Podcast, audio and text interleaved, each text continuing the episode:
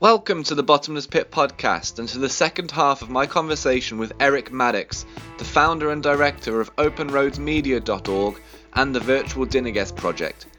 If you haven't listened to the first half of this conversation in the last episode, then I urge you to pause this one and go back and do so.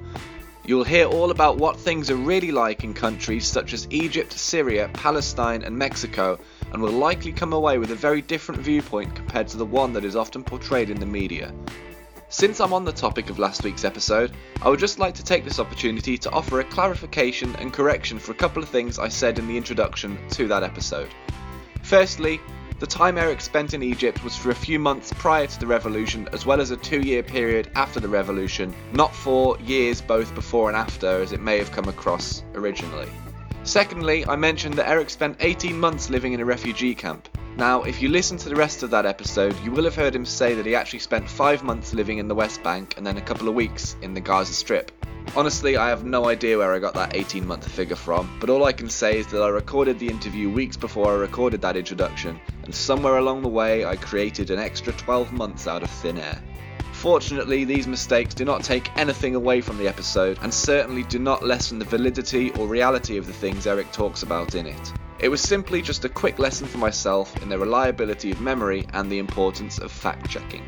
With that in mind, let's get on to today's episode. Finishing off the conversation I had with Eric, this time around we are concentrating on the times he spent visiting and living in refugee camps from Palestine to Syria and Greece. And he talks about what refugee camps actually look like, what a refugee is, what life is like as a refugee, and some of the unique struggles that many people face when the country they flee to in order to escape horrific conditions in their home state will not recognise them as refugees. This makes for another eye opening conversation, and if you want to hear more from Eric and from some of the people who have gone through the things he talks about with me, then do go and check out his own podcast, Latitude Adjustment, where he has long form conversations with people from all over the world who have been through their own unique set of struggles including but not limited to people from the Middle East, West Africa, and Eastern Europe. Now, with that said, let's settle down and get stuck into the second half of my conversation with Eric. This is episode 77 of the Bottomless Pit podcast. The Bottomless Pit. Find us on social media and everywhere you get podcasts.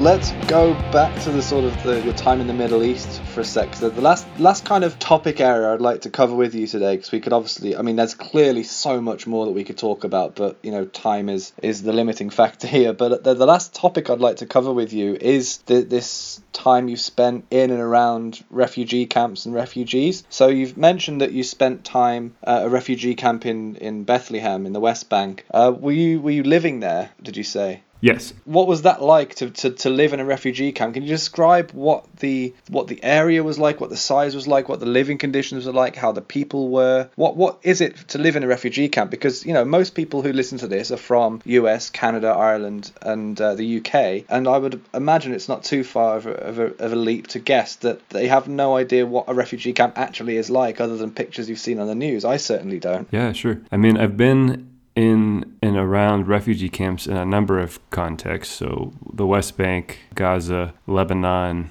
Syria in kind of an informal way.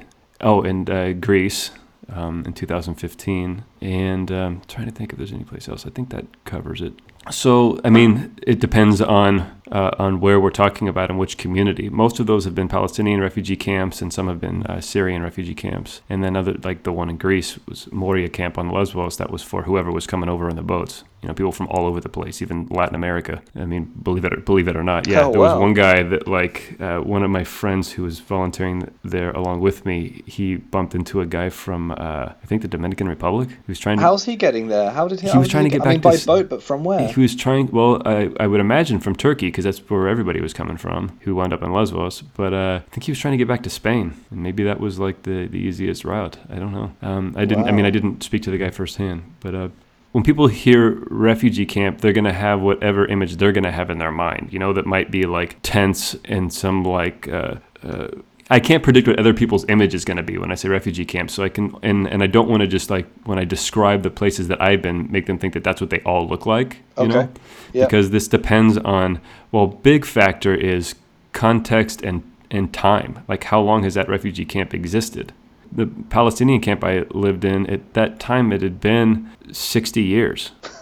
You know, Okay, like yeah. this is multiple generations of people existing as refugees in this place. When they were first displaced in like 1948, there were tents. But by the time I got there, um, and now it's 70 years um, this year, they were cinder block structures. Is that still a, a, a- refugee camp by this point? Is it not? Is it not a city? Do you know what I mean? No, it's I mean its official designation is a refugee camp administered Okay. by the by the UN by UNRWA. So the land itself is like, from what I understand, leased by the UN. And in the case of foreign countries like Lebanon, it's not Lebanese soil. You know, inside those camps, it is it is its own entity administered by the United Nations. Um, like the Lebanese military can't enter it. You know, it's not sovereign um, Lebanese territory. So yeah, they're very much by every classification refugee camps when you're talking about these Palestinian camps. Okay. The one I lived in, Dheisheh, was one of three in Bethlehem. From what I remember, you might want to fact check this because it's been some time. I think it was about kilometers squared and maybe 14 or 15,000 residents. And uh, that's small, like as far as the, the density of the population inside. Balata refugee camp in the West Bank and Nablus, which is, I mean, well, as the crow flies, just a few kilometers away, um, many, many more people, like tens of thousands, in a similarly small space. And it's because these places started in like the late 40s and people were expecting to go back home after the war ended. And then they're stuck there 60, now 70 years later. And they've like grandchildren and maybe even great grandchildren are growing up in these places, and subsequent generations are considered refugees, registered refugees too. Wow. So the tents have long since turned into these like cinder block structures, but it's I mean these spaces are packed incredibly tight, and like in, like you can be walking down alleys in a lot of cases, and like you can easily touch both walls. So really densely packed, and th- something to understand about the West Bank and Gaza is some people just think it's like it's all just one big refugee camp. You know, it's it's not. Like the West Bank is cities and countryside and then dotted throughout that space, which is all effectively controlled by Israel. I mean, there's certain zones that are supposed to be considered autonomous under the Palestinian Authority, but all of it is subject to the military interest and authority of the Israeli government. And uh, yeah, sprinkled all over that space in the West Bank are refugee camps.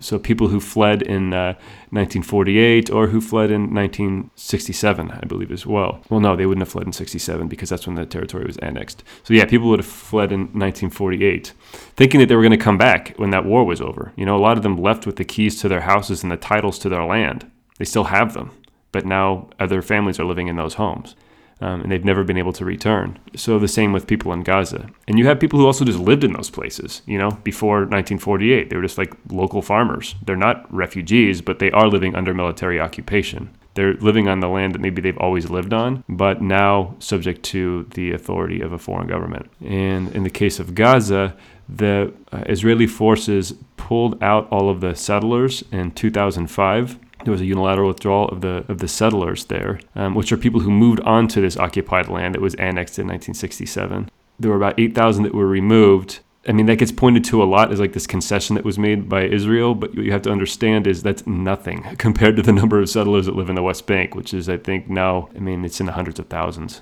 maybe close to 300,000 or something at this point. Um, so there's no comparison and also Gaza is under while there's no forces Israeli forces inside Gaza except when they do incursions and assassinations as they did like in the last couple of weeks they do control land air and sea you know with the exception of the Rafah crossing in Egypt and the Sinai desert which is controlled by Egypt but they basically have been doing the same thing that Israel has keeping that border almost completely sealed off What's Egypt's interest in that? Why have they done that? number of ways to frame that, but the simplest answer is it's a purchase peace, right? So in 1979, um, there were the Camp David Accords, overseen by then President Jimmy Carter, and uh, Egypt and Israel signed a peace treaty. And uh, so Egypt formally recognized Israel, established formal diplomatic relations. One of the things that Egypt got out of that was massive aid package every year, which it enjoys up to this day. Right, even with all the oppression that's going on, it's with the war in Afghanistan and Iraq, it's it's dipped maybe a little bit in the standings, but more or less for like since the early 80s, it's been the second largest recipient of American military aid in the world after Israel,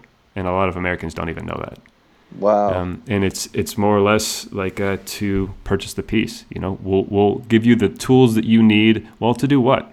Their principal historical enemy has just signed a peace treaty with them, why do they need all this military equipment? Who are they going to use that against? Well, who have they been using it against? Their own people, right? so, I mean, there's just, I mean, that kind of just like blatant sign of support for oppressive forces in Egypt. Um, but they get a huge uh, U.S. military package every year, which they can then use to well buy American weapons. So it's the U.S. just funneling money through a foreign government right back to its military-industrial complex. You know, they have to make purchases of American armaments. Uh, so it's yeah, it's U.S. government aid passing through the Egyptian treasury right back to U.S. contractors um, or weapons manufacturers. That's nuts. That's absolutely nuts. I, Yeah. I didn't know that at all. I mean, it's just I I knew that obviously Palestine and Israel is the big thing, and Israel are, are basically cutting off Palestine from from the rest of the world. But I didn't know there would there would be this kind of back door almost through Egypt, but that's also been cut off because of this deal. I mean, you say to purchase peace, but it's it's not, is it? It's it's treading it's treading on the toes of other people just to save their own skins, as it were. It's it's uh, Yeah, I mean it's it's at the expense of the Palestinians for one. It's at the expense of the freedom and the popular will of the Egyptian people. You know, this wasn't a popular move with ah, Egyptians. interesting. the guy that brokered that deal, Sadat, was assassinated shortly after it was made by his own military at a military parade.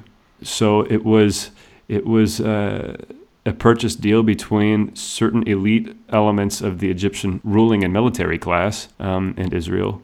And the similar treaty's been signed with uh, with Jordan, but they're not the same player. You know, they've got a smaller population. Actually, between 60 and 70 percent of the population of Jordan is actually Palestinian, not Jordanian. Is that right?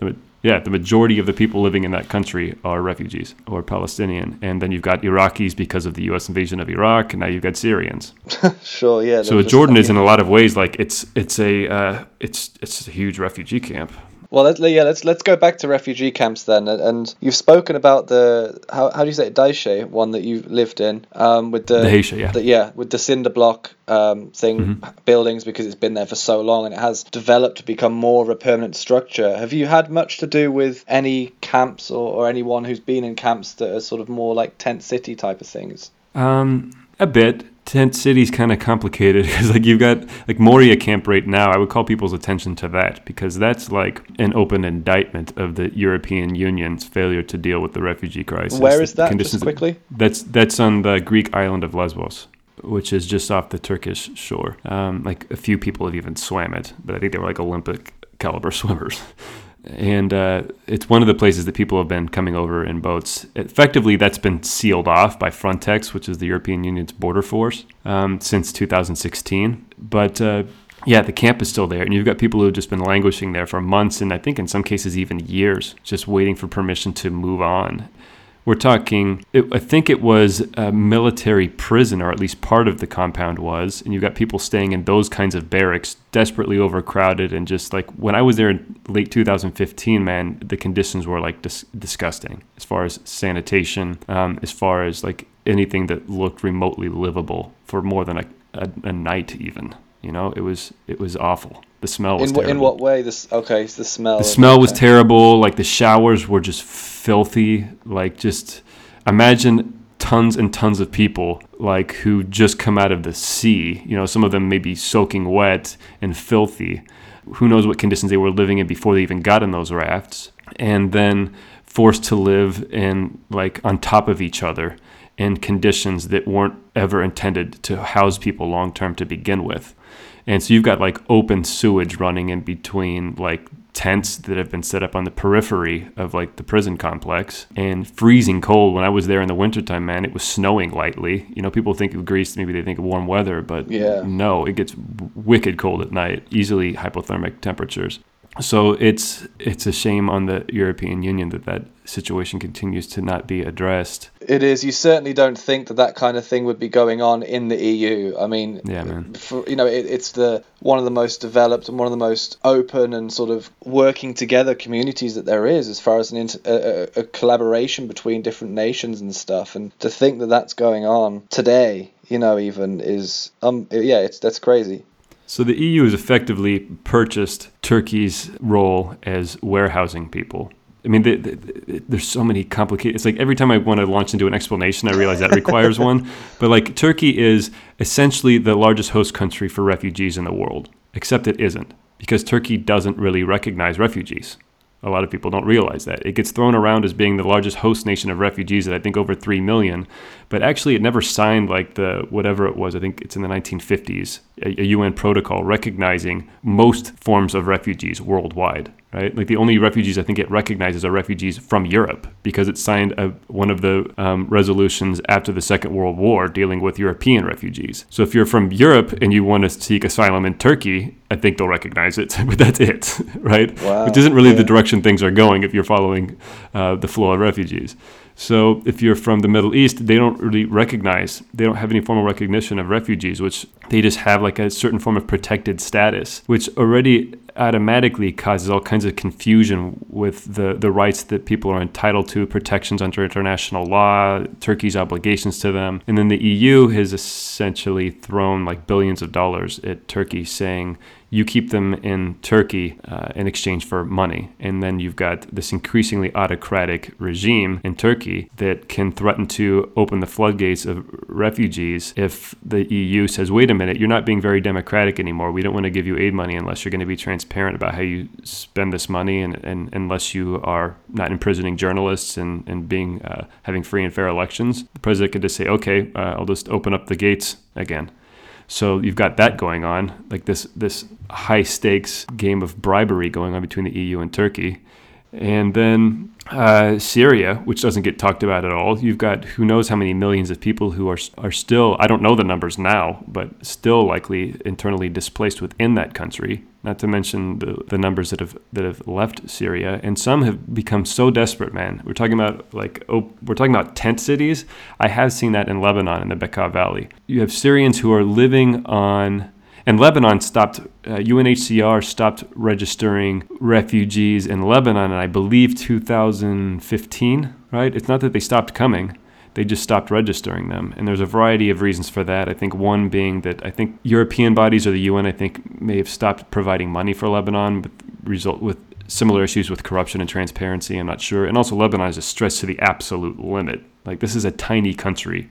And at this point, I think one in four or one in five people in Lebanon is Syrian. Wow, that's huge. Yeah, it's a. It's, I mean, it's a small country uh, to begin with, and already like yeah. hasn't fully recovered from its own civil war, which ended in 1990 but lasted 15 years. So you've got that going on, and then people living without a lot of formal protections, living in refugee camps and like basically this plastic sheeting and and really primitive wooden frame over wooden frames in uh, the Bekaa Valley, which is this agricultural belt that runs between, well, that runs up against the border with Syria, between Lebanon and Syria. And it gets wicked cold also, like snow on the ground. People freeze to death in these camps in the wintertime. It's a, it's a regular occurrence, from what I understand.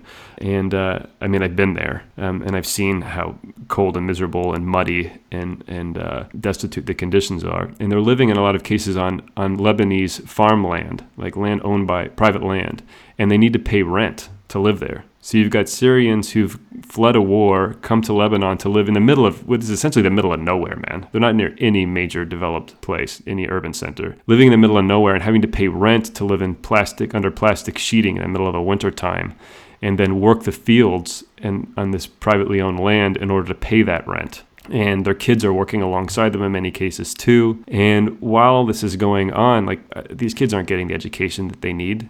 Yeah. And and the same thing is going on with Gaza right now because the U.S. just cut like $65 million, if I remember right, in aid to the UN organization that provides schools, medication, and food to Palestinian refugees, like several million of them, called UNRWA. The US cut, and it's the principal donor, it cut its aid to this organization. And in both cases, what you're going to end up with is a generation of that's lost that aren't educated. And any like whatever your own political ideology or interests are, it's in nobody's interest to have a, a, a generation of people who grow up in poverty and uneducated and pissed off, right? We all know where that leads. So that's what's happening in a, in a lot of these contexts. And in some cases, it's become so desperate in Lebanon and in Turkey and in Jordan that Syrians have just given up and gone back to Syria. You know, and that's been happening. Really, that's been happening that, for that says a lot. That's been happening for that- years, Just man. that sentence right there says everything. That's that's nuts. Are there not any international laws or any treaties or agreements that are being broken by this withdrawing of aid or this? You know, it's clearly not a secret, at least for the powers that be, that this this oppression or these people are these innocent civilians are being forced to live in these squalid conditions unfairly if they're having to pay rent without getting an education. That is that is that not going against various treaties or laws or anything? Like, what? How do we? yeah. How do we get past that? Well, first, I want to point out that I'm not an expert in international law. I'm not an attorney, so No, I can no. just give you my best my best understanding based on my my direct contact with these communities, and also just having read like anybody else can. You know, trying to study this issue and stay informed. So, in the case of Turkey, and I think to some extent Lebanon, like the recognition of these people's status as refugees is itself at issue, right? Like Turkey doesn't formally recognize the people it's hosting as refugees as refugees, which means that they're not afforded certain protections that other signatories to those protocols and conventions are required to give by law. Um, and I think this sim- something similar holds true in Jordan. I don't know that they recognize a lot of Arab countries don't recognize refugees, and I think a lot of this is connected to the Palestinians and a variety of other issues related to their to their self interests and not wanting to have to grant citizenship or certain protections to to other communities. Um, I mean, you can imagine what the implications would be in Jordan, where the most of the population is not Jordanian, way before, decades before the Syrian war is even happening. So you've got those complicating factors as far as what international laws are even recognized by the countries that are hosting most of the refugees, right? That's an issue right there. And then on top of that, uh, whether or not they're even being registered as refugees when they get there. Um, so in the case of Lebanon, like they're not uh, even registering refugees, I think, since 2015. So there's that. There's also, well, the the enforcement mechanisms and those who would apply pressure, are they doing it? Um, in the case of the U.S., who's going to force the U.S. to pay its dues? Yeah, yeah. I mean that that when I was asking the question, I was thinking that straight away. I mean, it's if you were saying that you know it's the U.S. that's cut the aid, and, and then it has also these links with the Egypt thing for for cutting off uh, Palestine and everything. I was thinking that I was asking the questions, but I mean, yeah, that's a that's a huge issue, right? I mean, surely there's. ah, I don't know. It's just it's well. There's no question about it that it's just morally and ethically wrong. Yeah. But surely there's some way that they sh- that that everyone should be held accountable to that, you know, or at least a way that people that care can can actually help in some way, you know. I mean, I'm a big believer in if people are exposed to the truth in the way that doesn't just like bombard them with facts, but triggers their empathy, they'll act. And it's part of why we're talking right now. It's part of why I do what I do. I've spent years really trying to like beat people over the head with like the things that frustrate me and with facts with well i mean li- very limited results for a variety of reasons. But i've learned that if you can access people's empathy if you can get them to recognize like themselves in the struggles of other people or that it could be their children you know or people in their community their neighbors if you can trigger that recognition in people you're more likely to mobilize them for action And how have you best found that you you know you're able to do that, if if if at all? Well, I mean, obviously, I haven't moved the needle in any measurable way on a global scale, one person. That's fine. you know. But um, but what I found, like, um, in my small little circles, like where I've made inroads with people, is having direct, you know, unfiltered contact with other people. You know, it's a lot harder to just dismiss people or discount them if you've uh, shared time and space with them. And that's also part of why, man, like why I use the mechanism of food. Like I'm not like some hipster foodie guy. God bless that movement, like you know, but uh, and all artisanal foods. But uh, it's just a it's just a vehicle. Food and the dinner table is arguably the world's oldest social forum, and its most universal one. You know, everybody knows what it is to create community around food, and it transcends your class, your politics, your gender, race, ethnicity, nationality, all that stuff. So that's why I use food. It instantly creates kind of like this level playing field between um, people. I'm a big believer in that, like just creating forums for people to engage and not necessarily debate, but also not to pretend that there aren't problems. You know, I don't, yep. when I host these events, I don't dance around issues or say, hey, like, let's not talk about this because that might upset them. I kind of do the opposite. I try to figure out, okay, I'm not going to provoke controversy, but if we're going to everybody's here for a reason you know? We, we know why it's this country connecting to this country. It's because the problems that they have or the or the shared frustrations that they have. So let's figure out a way to to talk about that subject uh, together. But for the most part people who engage who are willing to engage in those kinds of encounters they want them to work you know? They're not giving up their time to just show up and and uh, and make everything fall apart. So creating space for that giving creating opportunities for people to engage directly with through difference is everything. Um, you might not change their mind on every single little detail, but you'll do a lot just by getting people to recognize that other people are equally human. And as small and like cliche as that sounds, I think a lot of us go through a lot of our time on this earth not really fully recognizing the humanity of people that we don't identify with. That's that's how we're able to dismiss it. That's why there's no sense of urgency, you know? It isn't really real to us until like we have a real connection. Yeah, I completely get that, and I mean, listen, this, I've learned so much or heard so many new things from you just in the last hour or so that we've been talking that I didn't know before, and I feel like uh, you've opened my eyes to a lot of things, and this is just me hearing it from you. You know, I've not experienced it firsthand. I, am just I, my last question for you before we wrap things up is simply. Uh, how is it for you after you're you know you're going to these places, whether it be Mexico or whether it be Gaza or the West Bank or wherever it might be? What's it like when you come back to well, you're currently based in Spain, aren't you? Which mm-hmm. out of all of the EU anyway is probably one of the more relaxed countries. you know, even in in a, in a collection of countries that's pretty damn relaxed. What's that like? That change after being in these places that are, for all intents and purposes, either potentially dangerous or poverty stricken or whatever it might be, highly emotional places where there are clearly lots of wrongdoings going on, people suffering, uh, and, and things that need improving. How do you adjust back to, to normal life? Hmm. That's a really good question. Um, I think in a lot of ways, you don't. And I don't want to like fully readjust, you know? You're altered by these experiences if you're open to them at all. And I think with that comes, I've found a sense of responsibility to share the things that I've seen and the impact that they've had on my way of thinking. I mean, one thing that I haven't spoken about really is like where I was at when I before I started doing all this traveling. Oh, yeah. And I didn't come from a place, man, where I was raised by like hippie parents and some like uh, with uh, a, a, worldly view on um, humanity. I was raised in a pretty conservative community. Um, I had a lot of opportunities in my upbringing, and I had a stable family. You know, um, no complaints, just the normal like uh, family challenges.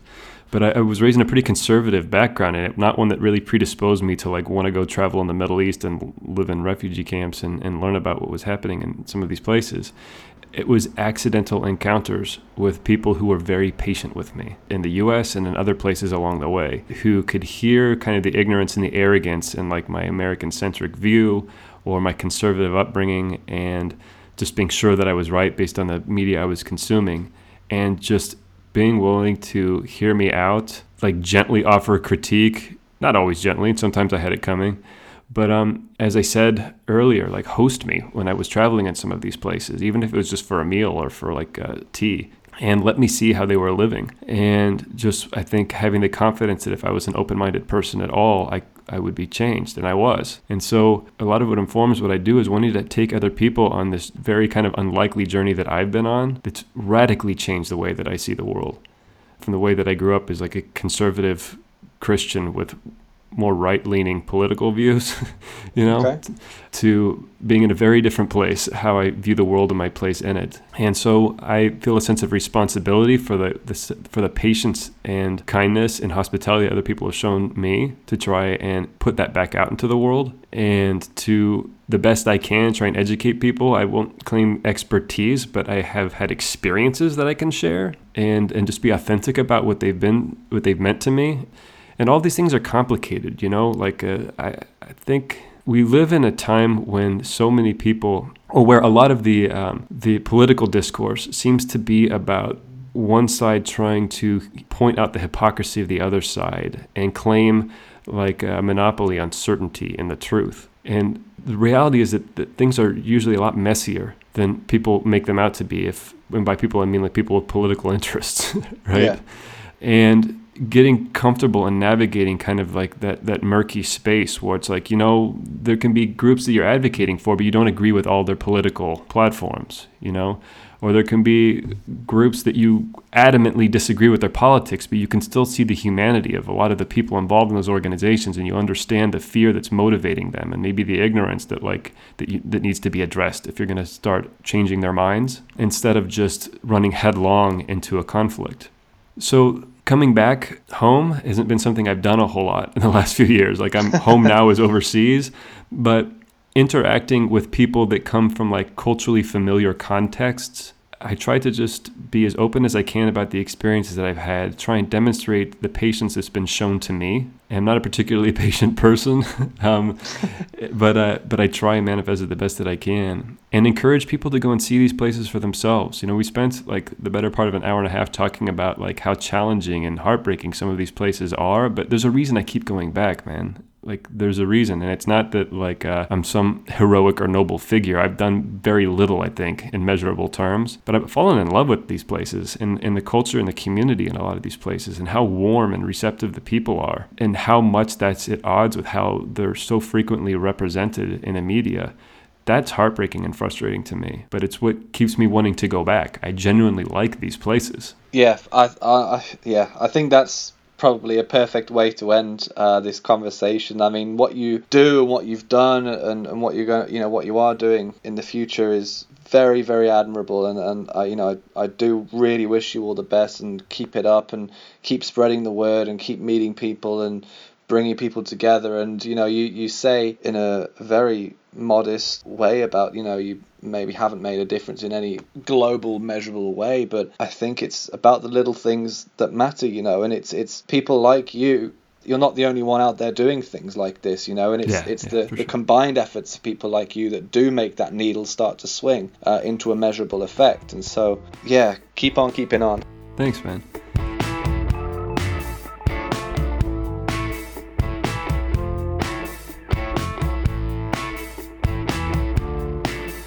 And there you have it. I'm sure you'll agree that the things spoken about in today's and last week's episodes certainly shine a light on different countries in what is often simply known as the Middle East, and that you start to think about the actual people, the normal people who are undeservedly suffering while the rest of the world looks on. It's certainly changed my outlook with respect to this area. And if you like the sound of Eric and the projects he's working on with bringing normal people together from either side of political conflicts and from all over the world, then do go and check out his website, openroadsmedia.org, and check out his podcast, Latitude Adjustment, which can be found at latitudeadjustmentpod.com or wherever you get podcasts. Also, as I'm sure you can tell, we barely scratched the surface of some of the things that Eric has experienced and could talk about, and I'm very keen to get him back on the podcast at some point in the near future. So if you do have any questions or if there's anything you'd have wanted him to go into more detail about, then do get in touch with me either on social media at the BP Podcast on Facebook, Twitter, and Instagram, or by email to bottomlesspitpodcast at gmail.com. Or if you'd rather go directly to Eric himself, you can find him on Facebook by searching for Latitude Adjustment Podcast, or at Latitude Podcast on Twitter, and at open underscore roads underscore media on Instagram. And as for the Bottomless Pit podcast, if you haven't done so already, please consider subscribing wherever it is that you're listening to us from. And come join us on social media, as I said, where you'll be kept up to date of all the things going on at the podcast, as well as having access to exclusive photos and videos that accompany most episodes. Once more, you can find us on Facebook, Twitter, and Instagram by searching for at the BP Podcast. And if you'd like to get in touch with the show, You can do so by sending an email to bottomlesspitpodcast at gmail.com or by going to thebppodcast.wordpress.com. Right, that's it for this week, everybody. So thanks very much for listening, and until next time, bye bye.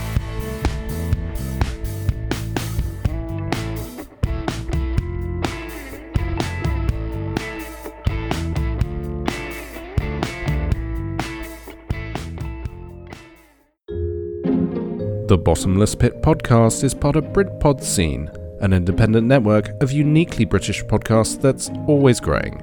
Check out BritpodScene.com or follow Britpod Scene on Twitter to find out more.